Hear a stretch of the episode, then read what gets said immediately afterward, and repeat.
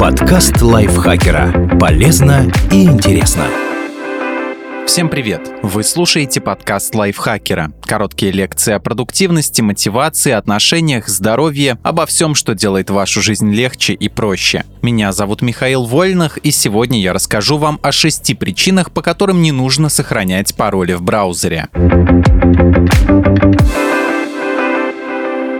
Хранение паролей в браузере небезопасно. Встроенные хранилища учетных данных в браузере – настоящая дыра в безопасности. Если вы оставите ваш компьютер без присмотра, чересчур любопытные личности могут запросто выудить пароль из веб-обозревателя, покопавшись в настройках, или воспользоваться специальным расширением. Оно просто превратит звездочки, скрывающие автоматически подставляемые комбинации, в читаемые символы. Этого можно избежать, настроив в браузере мастер-пароль. По умолчанию он не используется. Но специальные менеджеры учетных записей защитят ваши данные данные куда лучше. Они могут заставлять вас вводить мастер-пароль перед каждым открытием базы с учетными записями. Некоторые приложения позволяют добавить еще один слой защиты. Например, программа будет просить вас указать специальный файл-ключ при попытке получить доступ к паролям. Или можно настроить двухфакторную аутентификацию. Это простой, но чрезвычайно эффективный способ сберечь данные нет синхронизации между разными браузерами. Сейчас любой уважающий себя браузер синхронизирует закладки, журналы, пароли между всеми вашими устройствами. Но если вы используете Firefox на своем рабочем компьютере, Chrome на смартфоне и Safari на ноутбуке от Apple, обмениваться паролями между собой они, естественно, не будут. Придется пересаживаться на какой-то один браузер. Поэтому лучше внести свои учетные данные раз и навсегда в сторонний менеджер. Все маломальски популярные хранители паролей и кроссплатформенные платформенные и кросс-браузерные. Нет ничего проще, чем добавить нужное расширение во все свои веб-обозреватели и пользоваться в них единой базой паролей.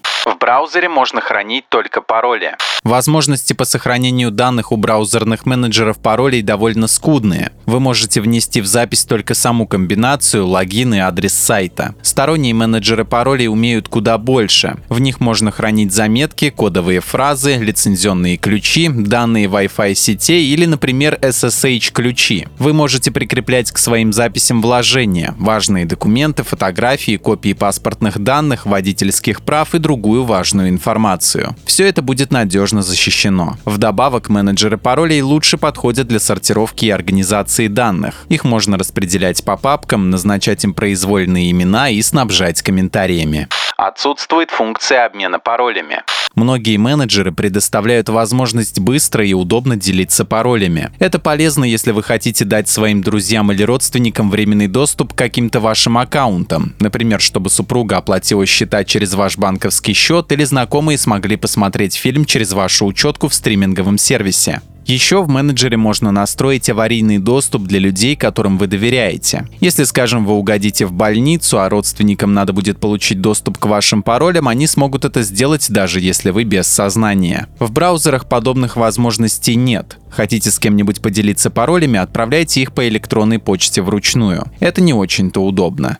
В браузере нет проверки надежности паролей. Если вы попытаетесь создать учетную запись со слабым паролем, встроенные средства никак не предупредят вас. Браузер безропотно сохранит любую комбинацию, которую вы введете, даже 1, 2, 3. Генераторы случайных паролей есть разве что в Chrome и Safari, но они предоставляют только самые базовые возможности. Длину и перечень используемых символов не настроить. Специальные же приложения и тут на высоте. У них есть генераторы надежных паролей с кучей настроек и параметров, а готовая комбинация сразу оценивается на предмет надежности. Кроме того, вы можете с помощью пары щелчков мыши проверить все уже имеющиеся у вас ключи и решить, на каких сайтах их лучше заменить. А, например, приложения LastPass, OnePassword, Dashlane и KeyPass умеют предупреждать, если ваш пароль был взломан. Они также находят дублирующиеся ключи, которые вы использовали на нескольких сайтах сразу, и те, что утекли в общедоступные хакеры хакерские базы. Наконец, каждой записи в менеджере можно назначить срок истечения, и когда он пройдет, вам предложат сменить пароль. В браузерах же старые комбинации могут киснуть годами.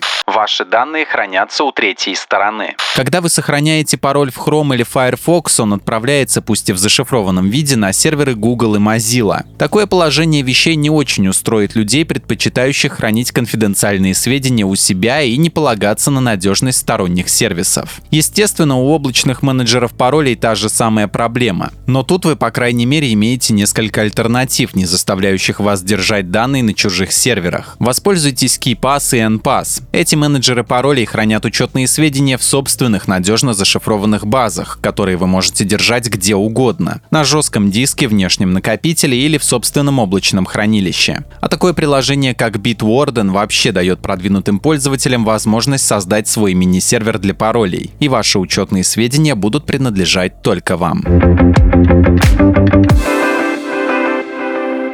Спасибо большое Дмитрию Сашко за этот текст. Не забывайте подписываться на подкаст Лайфхакера на всех платформах, ставить ему лайки и звездочки. Заходите к нам в чат в Телеграм, он так и называется «Подкасты Лайфхакера». На этом я с вами прощаюсь. Пока. Подкаст Лайфхакера. Полезно и интересно.